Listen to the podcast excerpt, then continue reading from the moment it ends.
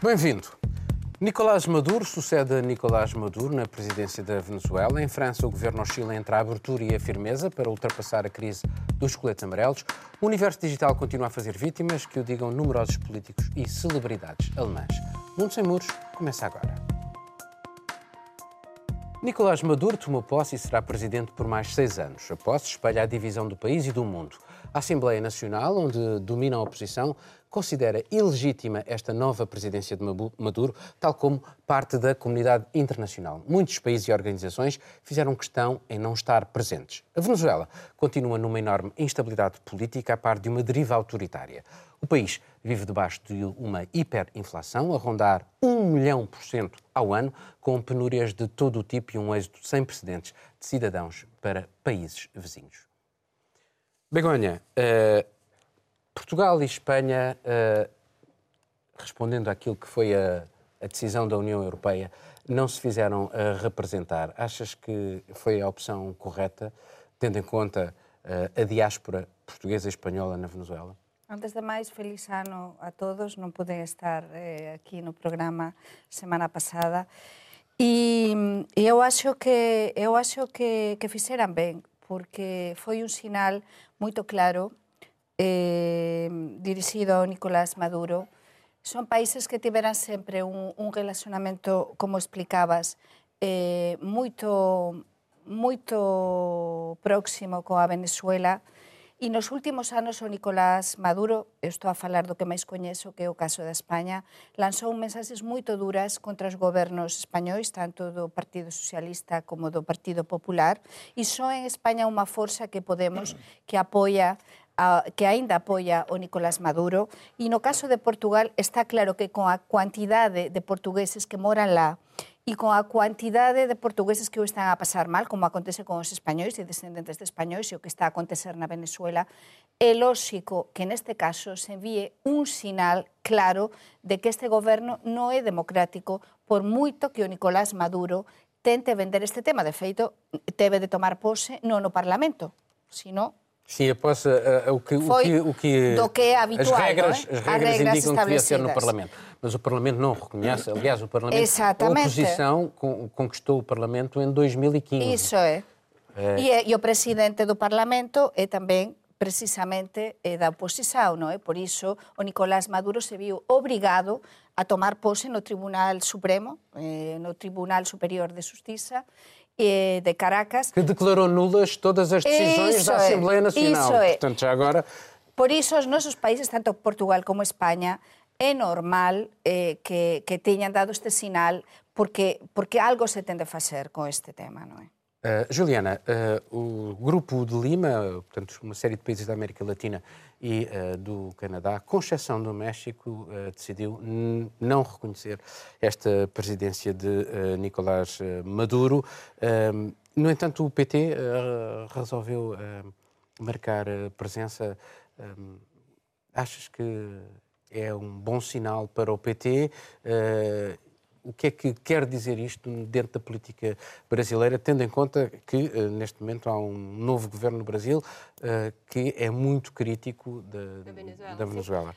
É a presidente do PT, a Gleisi Hoffmann, que é ainda senadora, mas foi eleita agora deputada. Ela teve uma espécie de downgrade, porque ela não ia se eleger senadora, então ela se elegeu deputada agora no Brasil e ela foi representando o Partido dos Trabalhadores a posse do Nicolás Maduro e muito criticada tanto pela direita como por setores da própria esquerda no Brasil que acham que é a legitimação de uma ditadura. Porque, como bem nós, é, você lembrou, Paulo, as últimas eleições minimamente democráticas na Venezuela foram em 2015, quando houve a eleição da Assembleia Nacional, né, do, do, parlamento, que foi quando a oposição conquistou, conquistou o poder, e desde então o Nicolás Maduro vem deteriorando uma série de instituições, seja aumentando a quantidade de juízes do Supremo, que basicamente são cooptados por ele, Agora, o mais interessante dessa reunião do Grupo de Lima, especificamente, é que o Grupo de Lima não é uma novidade. Eles vêm se reunindo há muito tempo, em geral, faziam umas declarações super mornas, dizendo a Venezuela está ruim, as coisas não estão tão bem para a democracia. E dessa vez eles fizeram um comunicado muito duro. É, inclusive pensando em sanções. Não sanções à Venezuela, mas sanções a políticos venezuelanos, a nomes do regime, que podem incluir proibição de viagens, congelamento de ativos no exterior. Eu acho que esse é o primeiro passo dos países da região realmente tomando uma medida mais dura em relação ao Maduro. Acho que é para acompanhar com mais calma. Uh, Marinine, uh, falando em sanções, a União Europeia renovou sanções na venda de armas por mais um ano, já as tinha decretado para que não sejam usadas para repressão. Os Estados Unidos anunciam novas sanções esta semana, anunciaram. Um, achas que é através das sanções que se resolve o problema da democracia na Venezuela? Não sei se vai resolver, pelo menos é uma atitude que está que tá tomada e tem que se, se posicionar em relação a isto, mas temos que ver também que o equilíbrio é, é assim, porque a China e a Rússia estão a apoiar... A, a Turquia também. Como? A Turquia também. A Turquia também, mas a Turquia fez acordos recentemente, há alguns meses atrás, é, é, é diferente. Mas China e Rússia emprestaram milhões de dólares ao, ao Venezuela para poder pagar, pagar a dívida eh, eles querem também que o Maduro fique lá no poder para esses dois países, para poder proteger de facto a extração do, do petróleo. Não podemos esquecer que o, o Venezuela é o presidente da OPEP a partir de a partir de agora, de janeiro. E tem as maiores reservas de petróleo do mundo neste momento. E está a prometer produzir mais, porque a produção baixou, baixou muito. A nível de 1940. Exatamente. Então, prometeu, por exemplo, um, um milhão de barris à China. Eh, este acordo foi, foi assinado também alguns meses atrás. Portanto, acho que, eh, de um lado, as sanções, do outro, um apoio. No meio, países como a Turquia, tu dizeste, e outros que, que, apoiam, e os venezuelanos a continuar a ter que fugir, porque não há comida, não há medicamentos, não há nada, e a situação não vai melhorar. Estamos quase a, a chegar aos 3 milhões de venezuelanos que uh, saíram, é um êxodo sem precedentes um, para uma série de países vizinhos e, enfim, na parte inicial deste êxodo que começou em 2014, as pessoas podiam sair com um simples bilhete de identidade. Neste momento, os países vizinhos já estão, uh, enfim, a ficar fartos de tanta gente e começam a exigir passaporte. Uh, não há papel na Venezuela, dentro do, e as inúmeras penúrias, de tal modo que, por exemplo, não há papel para o único jornal que sobrava de oposição ao regime, El Nacional, que fechou, uh, fechou, quer dizer, e continua a existir apenas na, na, na net. Uh, Miguel, qual é a leitura que tu fazes daquele país neste momento que tem tanto potencial? Bem, é um, é um país que, mesmo que tivesse, mesmo que tivesse um líder competente, preparado, tolerante e democrático, com as políticas que se propunha fazer, estaria sempre na mira dos Estados Unidos. Acontece que Maduro não é nenhuma destas coisas. Não é competente, não está preparado, não é democrático e não é tolerante. Assim, agrava-se a situação no país, sem dúvida. E não há papel, como não há muitas outras coisas, referes bem. Aliás, o maior o mérito, de saúde o maior mérito de, de, de, de Nicolás Maduro é ter anunciado uma criptomoeda, o Petro, para contornar as sanções dos Estados Unidos e para combater a inflação, que é uma moeda tão encriptada, tão encriptada, que ainda ninguém a viu. Ninguém a viu. Mas está indexada já... ao valor do barril está de petróleo indexada, mas uma criptomoeda é, supostamente baseia, estaria baseada na, na, na, numa, numa construção blockchain e seria, eh, poderia ser comprada. Eu lembro que nós, quando falámos aqui, eu, eu disse que tentei na altura, o ano passado, tentei inscrever-me para comprar um Petro até hoje. Um, e, e é, de facto, é de facto um país que está, estaria já, de, eh, já, já, já, estaria, já teria acontecido aquilo que o Grupo de Lima quer, e o Grupo de Lima está a atuar de uma forma, não esqueçamos, orquestrada com os Estados Unidos. Mike Pompeo está por trás de uma pressão enorme que está a ser feita para uma mudança de regime, claramente. E essa mudança de regime só não acontece porque Nicolás Maduro tem o apoio dos militares. E os militares apoiam Nicolás agora, Maduro deixa... porque beneficiam em muito desta situação. Eles, em cada transação, cada, uh, cada distribuição, eles são comissionistas. Muito bem, mas a verdade é que uh, houve várias detenções ao nível uh, das forças militares, tem havido, há um mal-estar crescente também dentro dos militares. Aquilo que segura Maduro são, de facto, por enquanto, ainda o Exército, os serviços uh, secretos cubanos, que dão ali um papel, serviços de segurança cubanos, que dão ali um papel uh, importante de, para uh, segurar Nicolás Maduro, mas há também uma série de gente ligada ao chavismo que já quer, já está farta e que já quer ter ali alguma, alguma, algum acordo com a, com a com a oposição oh, Paulo, para tentar... Porque faltam, de facto, faltam, de facto essas, essas competências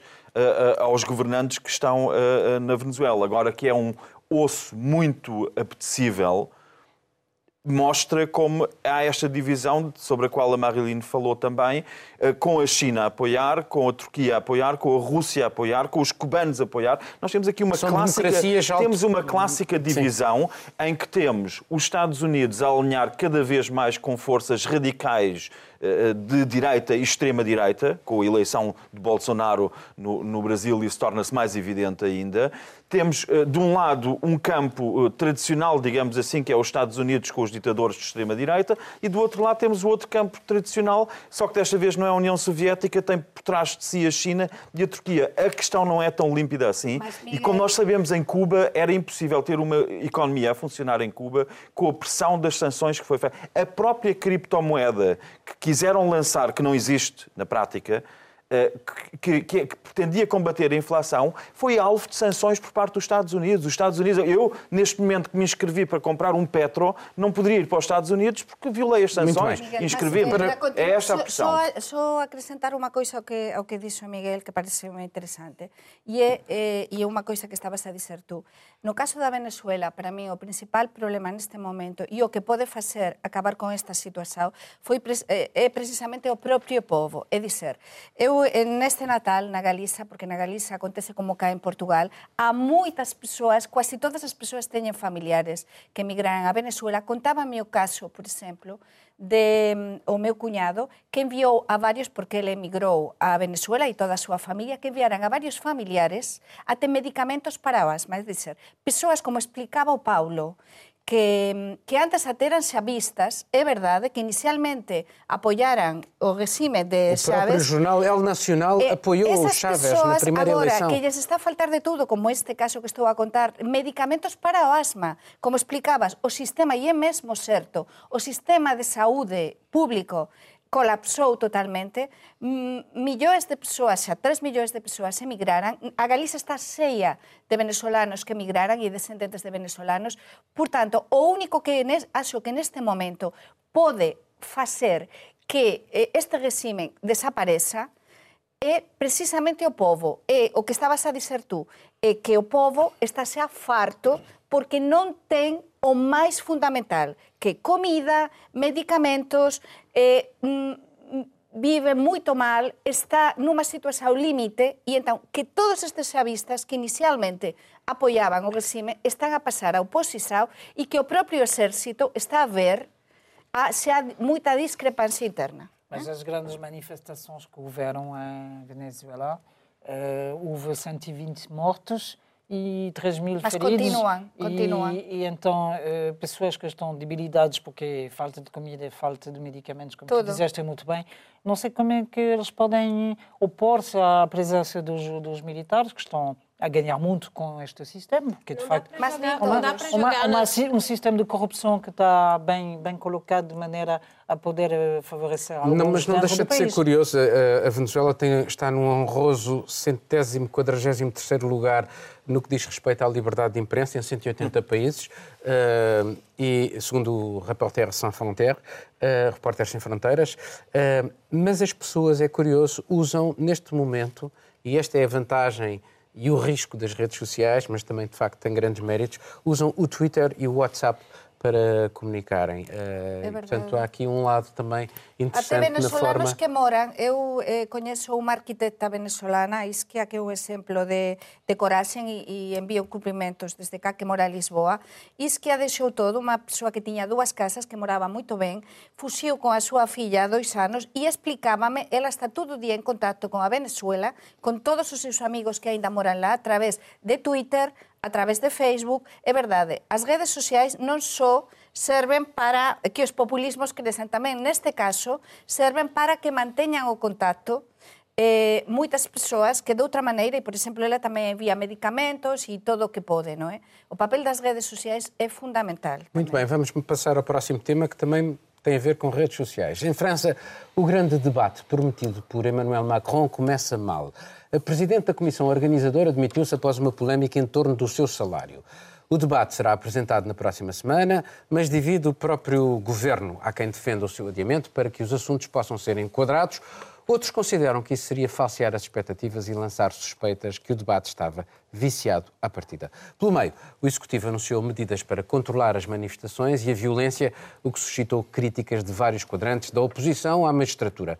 Macron tem um caminho cada vez mais estreito entre o ritmo das reformas que pretendia, a manutenção da ordem republicana e as expectativas de mudança de políticas que a crise dos coletes amarelos suscitou.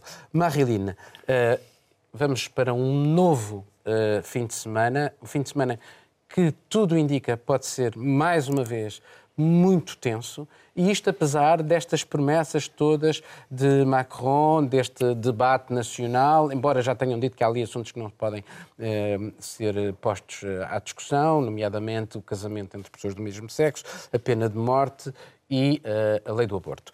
Um, mas Pronto, vamos para um, acto 9 de, da luta dos, eh, dos coletes amarelos.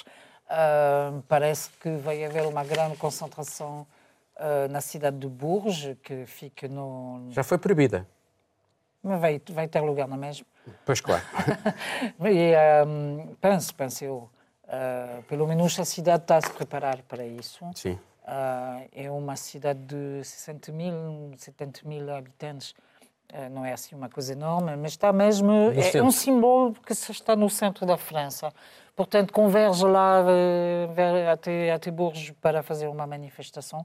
Na, na minha opinião, também Paris vai continuar a ser o, o, o centro do, das A manifestação está prevista para o, o, aquilo que é o coração do capitalismo francês, La Défense. Exatamente, por ser eh, justamente isso. Nós já tínhamos dito eh, quando foi eh, perto do Élysée, que centraliza o poder central e tudo. Pronto, são, são actos simbólicos. O problema é que lá em Paris há muitos grupos extremistas que uh, querem fazer mesmo as neiras e fortes da, das grossas. Uh, estão, espera, estão a esperar muita gente e acho que hum, pode ser complicado novamente. Uh, mas tu, tu, tu, estavas a falar, de, apesar do que, que o Macron prometeu e que vai fazer uh, deslizar o, o déficit em França, mas também esta semana o, o Eduardo Philippe, o primeiro-ministro, diz coisas que se calhar ajudaram a, a, aquecer mais o contexto, na medida em que está, a prometer, está a prometer mais, mais, eh, mais repressões e a endurecer o, o tom uh, contra os, os coletes amarelos. Portanto, a situação é gato contra rato e, neste momento, não sabemos o que é vai sair daqui, mas é perigoso. Uh, a verdade é que uh, as, há sondagens muito recentes que indicam que uh, a confiança naquilo que são os corpos intermédios, sindicatos, partidos políticos, por parte dos franceses é muito residual. Veja-se, no caso dos partidos políticos, 9% dos franceses têm uma opinião positiva dos partidos uh, políticos. Acho, achas tu, uh, Juliana, que uh, porque estas pessoas funcionam de uma forma horizontal, funcionam em rede, não se revêem, já falámos sobre isso aqui, não se revêem naquilo que são os corpos intermédios, que é mesmo importante uma nova forma de fazer uh, política que Macron está a tentar, uh, mas este debate também tem muitas armadilhas para ele e se isto correr mal é toda a presidência que se vai eh, esboroar, ou não? Acho que sim, é interessante pensar nessa falta de confiança generalizada nas instituições, sejam os partidos políticos, sejam os políticos em si, nos sindicatos. Isso não acontece só em França, acontece em uma série de países. Os levantamentos mostram cada vez menos confiança nessas instituições tradicionais, digamos assim, por quê? É, redes sociais, a internet, de uma maneira geral, traz essa percepção, muitas vezes equivocada, de que é possível uma gestão horizontal, uma informação é, sem intermediários, que acabaria com o viés, digamos assim, seja ideológico, seja partidário. É, quando nós sabemos que não é verdade, quando nós sabemos que os fluxos em redes sociais, os fluxos aplica nas aplicações, como WhatsApp, como Facebook, são todos também muito direcionados. É, é interessante ver como isso vai ser perceptível pelos partidos políticos e pela própria imprensa, que tem muita dificuldade de acompanhar as movimentações que são feitas dessa maneira, porque quando não existe uma liderança natural, quando não existe um foco central de informação, há uma dificuldade, enfim, técnica de como lidar com isso. E agora, para os partidos políticos, é especialmente importante pegar o Macron, por exemplo, que se elegeu não por conta dos seus belos olhos azuis, mas também porque houve uhum. toda uma aliança de pessoas não interessadas em que Marine Le Pen assumisse a presidência. É, a base de sustentação dele também era de muita gente que estava basicamente pagando para ver o que, que ele viria a se tornar. E aí nós temos um governo que se mostra um pouco perdido, não, não sabe muito bem. É, no início aceita as reivindicações, dá o que eles querem, mesmo aumentando o déficit, e agora já fala em mais repressão. O que parece é que eles realmente estão sem saber. Nós dizemos que é o cego em tiroteio no Brasil, porque não, não tem muita ideia do que está acontecendo. Estamos num vazio de perspectivas. Sim, sim. É, complicado. De facto, nós assistimos às declarações de, da Marine Le Pen, ex-frente nacional, esta semana, que, que aproveitou, ela reclama a dissolução da Assembleia da, da Nacional. E a alteração, isso, é, isso é uma coisa muito forte e a alteração das regras eleitorais. E essa é talvez um, uma, uma, uma, das, das questões, questões mais, mais, eh, mais, mais interessantes. Porque, no mesmo tempo, os coletes amarelos são, são pessoas que, muitos de, de boa fé, mas que reclamam ter um acesso uh, direto à representação, que estão não sei como é que se diz em português, fazer uh, aqueles, uh, aqueles referendos uh, regionais e aí vai haver um grande debate sobre isto e estão a reclamar se é o mais perto do poder. Mas as pessoas esqueceram mas, mas acho que é a democracia é... representativa. Exatamente. Porque, porque, porque, eu porque desde... tantos esticoletes amarelos para nos deixarem falar Só também. Um vocês uh, Begonha, Begonha, Begonha, em relação a esta sondagem que eu referi, um, uh, sete em 10 franceses desconfiam que este debate que Macron vai propor não vai dar em nada. No entanto, eh, dentro dos assuntos a discutir está precisamente esta questão eh, das eleições, da, da, da proporcionalidade que não, o sistema francês é muito peculiar, o sistema eleitoral, é, que permite uh, e que exclui formações que têm um peso muito maior na Assembleia Nacional. Portanto, isto deve está feito para que haja maiorias. E, uh, e por outro lado, uh, o número de deputados. Uh, a abertura de uma caixa de Pandora, como alguém referia, é um risco com um debate deste género? É um risco e acontece uma coisa, e é que já hum, acho que acabamos com en, en toda Europa con o bipartidismo. E dizer, até agora estábamos habituados a que os grandes partidos gobernasen. Xa coa entrada do Macron xa o vimos, no, é? no caso do, da França. E como explicaba Juliana, inicialmente había moita esperanza, até teve apoios tamén de, de moitos sectores, no é? de diferentes ideoloxías, mas neste caso, mm, claro, agora se tenta mudar isto que estabas a explicar, o sistema, o propio sistema no Parlamento e demais, o sistema electoral, mas vamos ver, aquí eh, há un problema de base fundamental. Eh? Alén de acabar os bipartidismos, é que se está a criar unha corrente internacional na Europa extremista, porque unha coisa da que non temos falado aquí sobre este tema son os apoios que recebeu precisamente o movimento dos coletes eh, amarelos da parte da Italia. Salvini, o vicepresidente... Não começou com o Luigi Di Maio. O Luigi Sim. Di Maio foi o primeiro... Uh, aliás... Mas eh, esta semana, esta semana, esta semana mesma, o, o Salvini apoiou claramente os coletes amarelos. Então, estáse a falar xa, Paulo, colegas, de unha alianza entre todos os movimentos, partidos extremistas europeos, entre eles Vox, eh, os italianos, os franceses, todos estes movimentos. Entón, para mí é o principal perigo. Entón, Macron está, perguntaba se si todo isto, que é o que pode acontecer. Pois o problema é que o Macron ten un incendio en casa. O Macron, agora, non é capaz de reasir ante todo isto. Isto dos coletes amarelos serve para ver que é moito máis frágil do que inicialmente até eu recoñezo que há meses a humano, cando falábamos do Macron inicialmente, lembro que o Miguel dixía, estás moito como moito mm, expectante ou moito positiva com o Macron, não é? É verdade, todos tiñamos certa esperança. Eu não podia concordar mais contigo neste programa e deixa-me só pegar nessa ideia, deixa-me só pegar nessa ideia, não podia concordar mais contigo, porque na minha opinião, e, e, e repito isso, uh, Macron foi a tentativa de criar aquele clássico mecanismo de tudo tem que mudar tudo tem que mudar porque isto já não está a funcionar. Portanto, Macron foi a solução, foi a solução para um sistema que estava falhado e o que nós estamos a ver agora é que essa solução está ela própria a falhar, porque o que Macron, na verdade, representava era o tudo tem que mudar para tudo ficar igual. E é isso que não está a funcionar. E nós temos as redes, tu referiste as redes sociais, acho que muito bem, que é um tema que corre todos os nossos uh, tópicos hoje aqui, e é porque nós estamos a ver que estas nossas, nossas democracias ocidentais não estão preparados para mecanismos de democracia direta, intervenção direta dos Exatamente, cidadãos. Essa é a As nossas democracias não estão preparadas e está a colidir em todo o lado.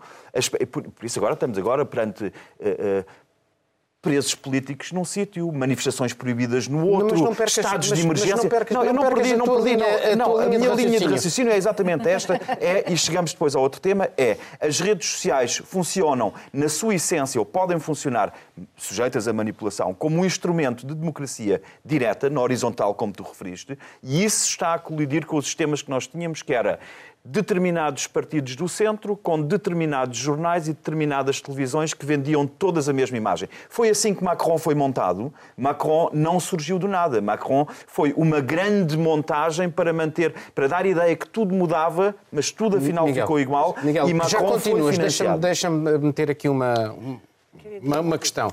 Uh, já vai. Há, uh, as nossas democracias funcionam numa espécie de aristocracia intelectual, uma vez as pessoas estando eleitas. E, ao mesmo tempo, e era essa a questão que eu gostava que refletíssemos aqui um pouco, que é, com certeza, esta democracia, esta nova forma que a tecnologia permite de democracia e também, ou não, esta percepção que faz parte daquilo que é a reivindicação, quer em Itália, do movimento Cinco Estrelas, quer eh, em França, de uma, um sentimento de uma eh, nova e uma necessária outra redistribuição da riqueza. Porque é aquilo que me parece, daquilo de que é o referendo, mas sim, uma redistribuição da riqueza. Eu é não é? plenamente contigo na medida em que uh, o centro do, do centro da, da história toda e, a, e o início da, da revolta dos coletes amarelos é a ISF imposta sobre as grandes fortunas. De um lado, Macron recusa, Macron e o governo, o presidente e o governo, recusa a mudar qualquer coisa e a repor o imposto sobre as grandes fortunas. 350 mil pessoas são afetadas por isso.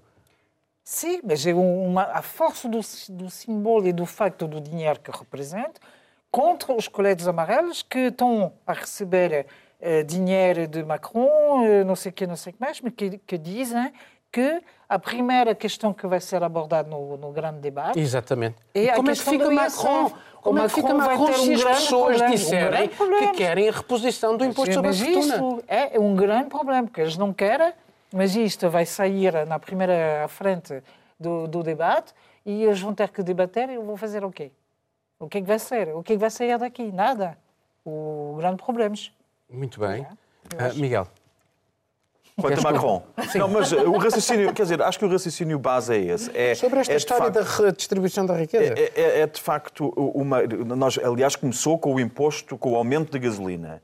Começou com os coletes amarelos, começaram. Mas mais o, o, o, que partiu. Não, mas o ponto de princípio, o que. A, a primeira pedra. O momento, o, momento. O, primeiro momento, momento escolhido. O momento escolhido. Foi, mas o fundo do problema é o ISF. Mas, o ISF está a ser falado obviamente, já há muito tempo. Obviamente, já porque a, a, política que Macron está. As concessões que ele fez, o aumento do salário mínimo, a, a tentativa de conter todo este movimento é uma tentativa de distribuir alguma coisa sem mexer na essência. E a essência da política de Macron é temos falado sobre isso aqui, é que não existe alternativa a esta forma de atuar economicamente, que é aligeirar a carga fiscal sobre as grandes uh, fortunas ou as grandes empresas, permitir que isso aconteça e tributar o trabalho das pessoas que trabalham por conta de outra ou dos pequenos comerciantes e profissionais liberais que trabalham por conta própria.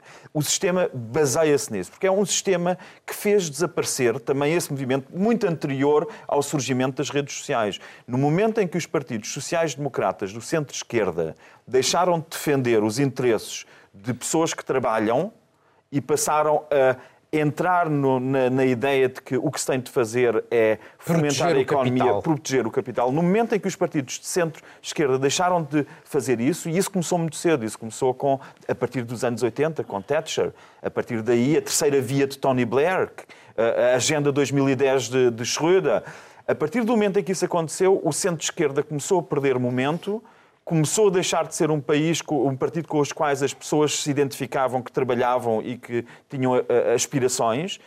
E, no entanto, o estabelecimento político, uh, os partidos políticos não estão dispostos a aproximarem-se dos seus eleitores. Não estão dispostos. O SPD não está a fazer uma política é... para assalariados. Os socialistas franceses não. O Macron não. Logo, alimentam os extremos ainda mais. Portanto, é um duplo momento. É, é, esta sensação dos coletes amarelos, porque eu, eu acabei por eh, constatar, e todos nós constatamos quando ouvimos as pessoas, que é baixar os impostos Uh, exonerar as grandes fortunas, como o Miguel uh, referiu, e depois arranjar o alibi ecológico, uma verdade científica para aumentar uh, o, o, preço dos combustíveis, que no fundo não é mais do que encontrar uma, uma forma de uh, uh, lutar contra os déficits impostos, mas uma, uma, é algo que é imposto por Bruxelas. Deixa-me só dizer uma última coisa, Paulo, não, só mas... dizer uma última coisa só para nós vermos como isto é transversal.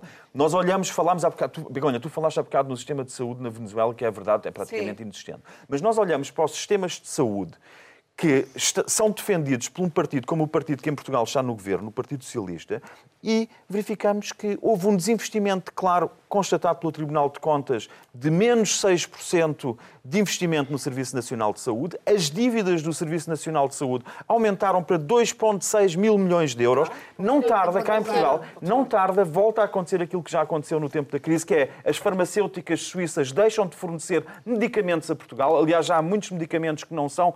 Ou seja, nós temos um Partido Socialista que devia defender um, um, um instrumento coletivo para bem de todos. E o que é que esse Partido Socialista está a fazer? Está a desinvestir e está a dar força aos grupos privados. Mas agora... Temos aqui exatamente, exatamente esse mecanismo. Coletes em Espanha chamados chalecos amarillos. Eh? Mas os coletes, os coletes amarelos Eh, isto é tamén, sí, isto que estabas a explicar é mesmo certo. Os gobernos tamén, mas nós temos de remontar tamén a crise, a crise de 2008. Desde que tivemos a crise, mudou todo nos nosos países. A crise, a crise, a crise foi mas essa crise é a cupidez da banca. Mas não, tudo, mas, é mas essa crise, essa crise, tudo, mas ficou mesmo. Espere, mas mudou, começa por aí. Não, mas quando digo mudou todo, mudou todo para nós. É dizer, nós não vamos voltar desculpem, mas eu não, nesto sou uma pessoa muito positiva por natureza, mas eu sei, é muito difícil que nós cheguemos a ver, Nos non vamos voltar o de antes de 2008. É, dizer, é moito difícil, as coisas están cada vez peor están cada vez peor porque iso tra, eh, o que o que as consecuencias foran que perdimos moitísimos dereitos sociais, eh, a democracia fragilizouse en todos os países o que estabas a dizer, Miguel, dos servizos sociais, todo isto, isto dos coletes amarelos, o que mostra é que há un interese por parte dos extremismos de esquerda e de direita de que este movimento surxa para introducir este tipo de forzas políticas, como aconteceu tamén na Italia, como está a acontecer na España con a Vox, e dizer, isto algo se está aquí a mecer e algo que non sabemos até onde que vai chegar, mas realmente eh, todo mudou e se começamos a ver desde 2008. Mas é curioso o que tu estás a dizer e eh, vamos passar para o novo, para o novo, para, para, para o novo, para o novo tema, porque há mais.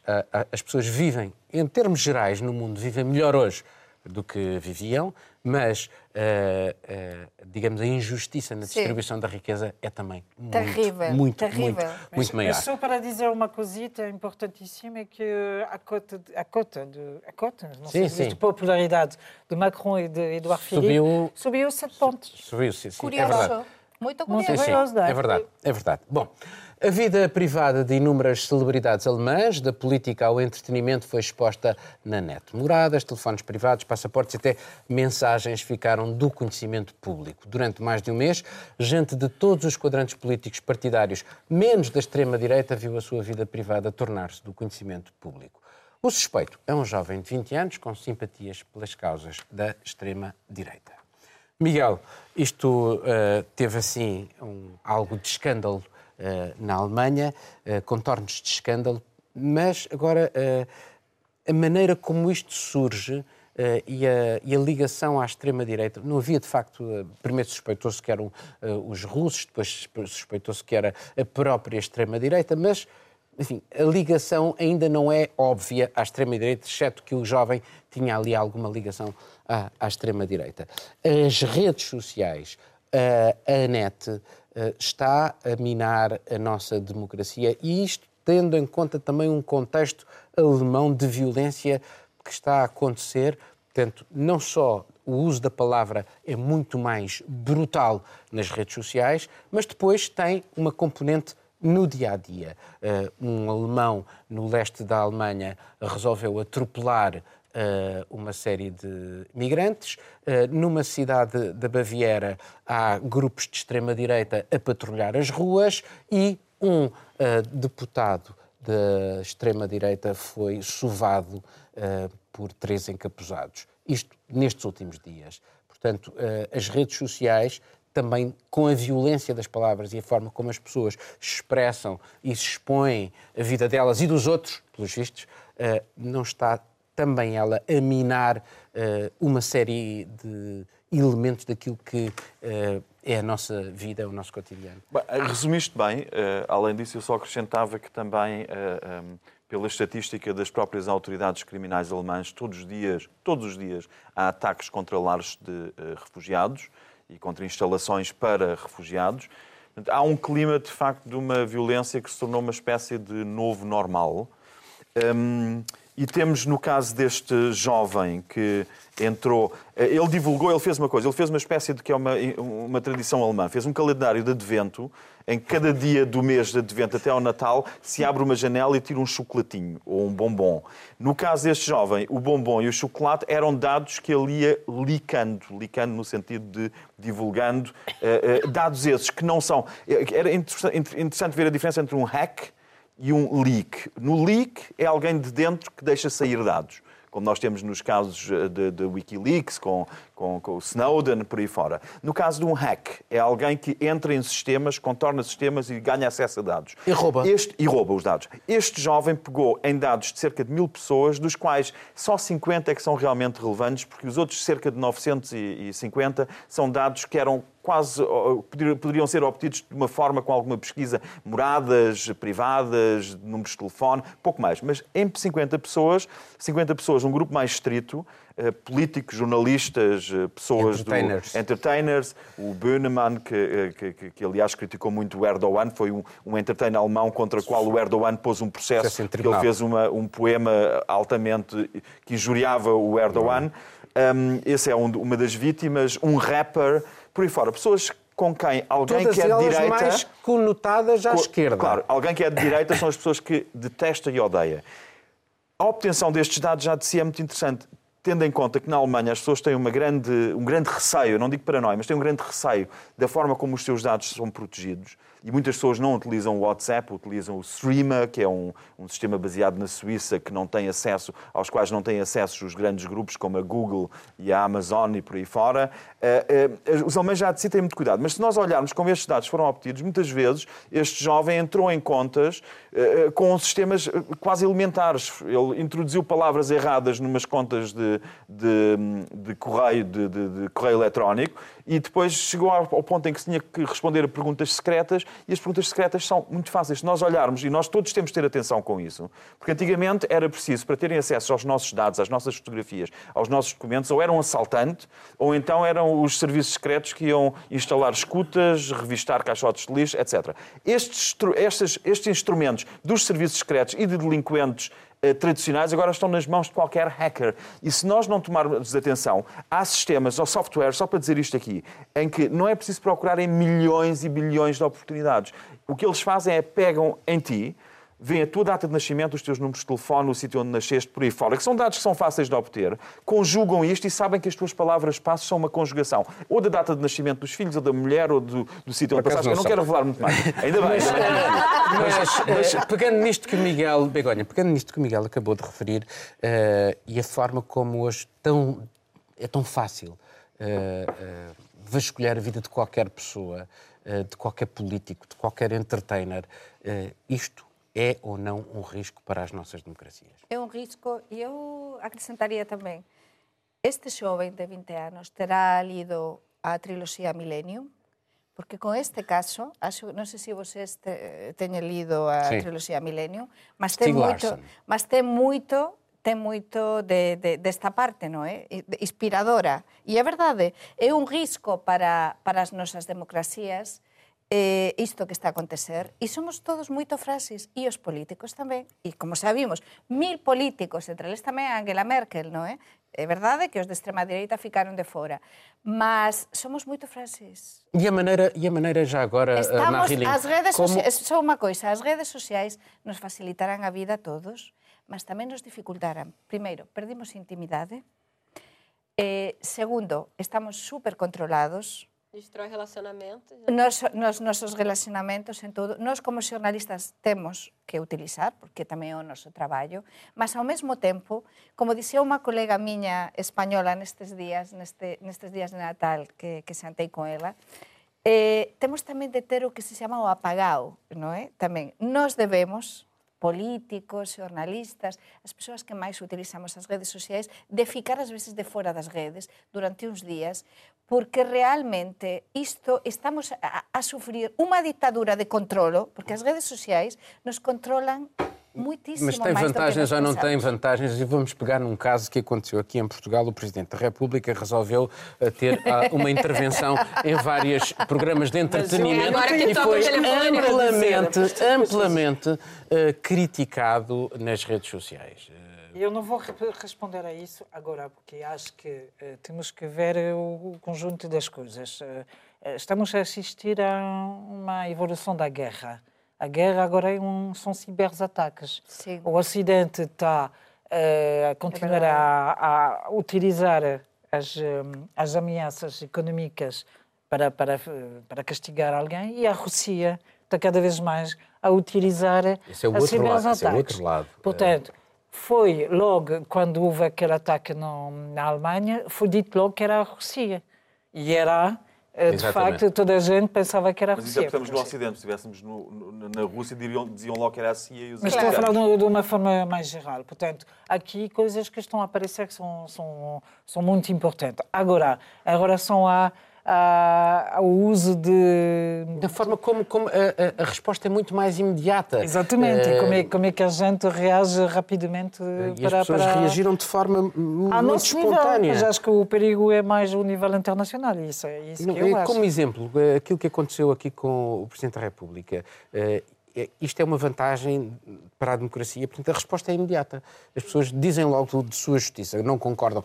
Mas mas podia ser, podia ser ao contrário, se a primeira pessoa que escreveu dissesse que bem, que fez. Mas a, a questão é essa, seria maravilhoso se fosse realmente espontâneo. O que nós temos visto cada vez mais, e nas eleições do Brasil, nas eleições americanas, que Sim. foram nitidamente baseadas em redes sociais, no caso do Brasil no WhatsApp, no caso americano no Facebook, é que existem profissionais políticos cada vez mais voltados a gerar o que eles chamam de buzz nas redes sociais, que são os ecos. Então, muitas das contas são robôs que simplesmente amplificam, que são programados para reagirem, Bot. são bots Bot. que são programados para reagirem justamente a determinadas palavras.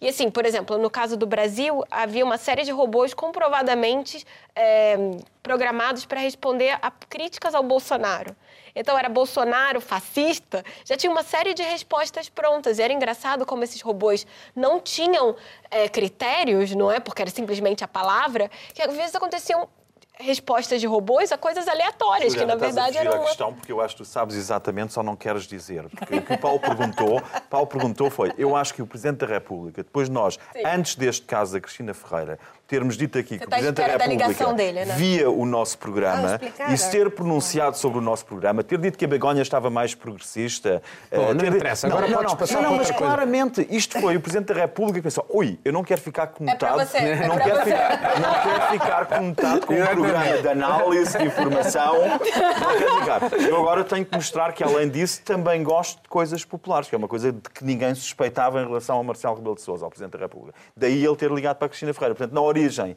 desse passo, claramente. Não, obviamente. Marcelo está ainda a usar, a usar um, um, um, um discurso que, como alguém classificou uh, também, em certa medida, populista, uh, mas dentro daquilo que ainda é o registro mainstream e aquilo que vem do velho mundo, ou uh, como faz, por exemplo, o Salvini, que só fala através pequenos vídeos, o próprio Benjamin Netanyahu só faz os seus vídeos. O Marcelo não fala em redes sociais. Ele Marcelo, não tem redes não, sociais. Não, não, mas o Marcelo está com este ato muito populista, ele que é um pilar do sistema, está a tirar a força aos populismos. Eu acho que Marcelo está a fazer isso conscientemente. Quando ele telefona para a Cristina Ferreira ou telefona para outro qualquer entertainer, ou qualquer coisa de grande divulgação, que ele está a fazer é, ele assume uma postura extremamente populista, sendo ele o oposto do populismo, porque ele é o sistema. Ninguém mais é o sistema e um pilar do sistema do que Marcelo Rebelo de Sousa. Ao fazê-lo, ele está a tirar o oxigênio a tudo o que são extremismos. É essa a estratégia dele, bastante perceptível. É, interessante, interessante o que está a dizer. É o Marcelo Rebelo de Sousa, é a maneira de pensar dele. O, o Marcelo Rebelo de Sousa, todos concordamos, é unha persoa moito inteligente e que sabe perfeitamente, coñece os media desde dentro e desde logo, concordo contigo no, de que o que fez, sabe moito ben o que faz, é dizer, Cando ele, cando ele ligou a Cristina Fegueira, sabía perfectamente o tiña pensado. Cando ele tamén tiña concedido unha entrevista a concorrente ao e ex colega da Cristina Fegueira uns días antes, e depois tamén foi para RTP. E depois para a RTP. É dizer, ele falou aos tres principais mídias de televisão portugueses. É dizer, está todo estudado. Por qué? De aquí a un mes, Ninguén se lembra, ou casi ninguén, porque a memoria é curta e todos sabemos, de todo isto, mas ele continuará a ter popularidade. É dizer, ele sabe moito ben, presidente, se nos mas está non é un fin en si. Ele sabe moito ben como é que manexar eh, mas, o que são os, me, os mídias. Mas, é melhor, mas toda a gente quer, é quer é ter melhor, o Marcelo. É melhor ter um presidente é que tem popular. algum grau de... É, reconhecimento da mídia do que ter um presidente que é hostil, que simplesmente diz que acha que os mídias precisam ser fechados. Estás é a puxar a brasa ao Brasil. Estou a dizer isso. Toda a gente quer o presidente com, com, com, ele. Com, com ele. Toda é a gente. Muito bem. Nós devíamos exportar um modelo, Portugal devia exportar um modelo Marcelo para a presidência é verdade, e acabavam-se os extremismos. Vamos, vamos... É interessante, é interessante. para acabar com esta bagunça em que estamos, uh, Begonha, o que é que estás a fazer aqui de... Pois, eh, estou a preparar, eh, pedirame para, para o jornal e para a rádio isto da crise do, do PSD, não é? A ver, eh, com Montenegro, a crise entre o Rui Rio, Montenegro, Devemos tudo isso. falar sobre isso. É, vamos falar, porque isto vai dar muito de falar. Depois, eh, vamos, vamos hoxe a unha viaxe, convidados pela Libraría Lelo, que sempre é un prazer ir ao Porto, e temos algunhas novidades, eu acho que informativas interesantes, os correspondentes, e depois estou a preparar tamén unha reportaxe sobre un hotel moito xeiro do, do interior de Portugal, mas xa falarei sobre isso. Juliana? É, falei sobre o novo aeroporto de Lisboa, que basicamente, né, a questão de não ter ainda uma licença ambiental do aeroporto atual está muito saturado. E vou trabalhar também no material sobre a Livraria Lelo, que faz 123 anos. Muito 103, bem. Sim.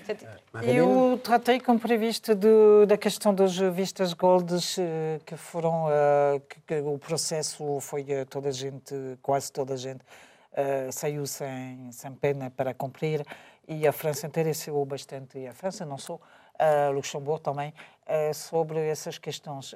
Um, também eu fiz um trabalho sobre, e eu acho que era mais importante, até que não falei do, da, da, do, das, dos telefonemas aos um, entretenimento português, mas sobre a presença do uh, Machado, que é uma figura da extrema-direita, que foi convidado uh, de forma muito aberta num num programa de televisão e, uh, e acho que era uma, uma coisa importante que o Portugal tem que acompanhar isto mais perto, acho eu. Muito bem, Miguel? Eu estou a fazer um trabalho sobre a crise no PSD que resulta sobretudo de Rui Rio tentar fazer uma política que seria de esperar de um presidente de um Partido Socialista, de um líder do Partido Socialista, a tentar ocupar o espaço, porque António Costa, por sua vez, está a fazer uma política que seria de esperar de um dirigente do PSD. De maneira que Rui Rio está por um fio no PSD e, e isto é um cenário que interessa na Alemanha, porque estão de facto a confundir o, o centro-direito e o centro-esquerda em Portugal, parecem quase estar a mudar de posição num pequeno carrossel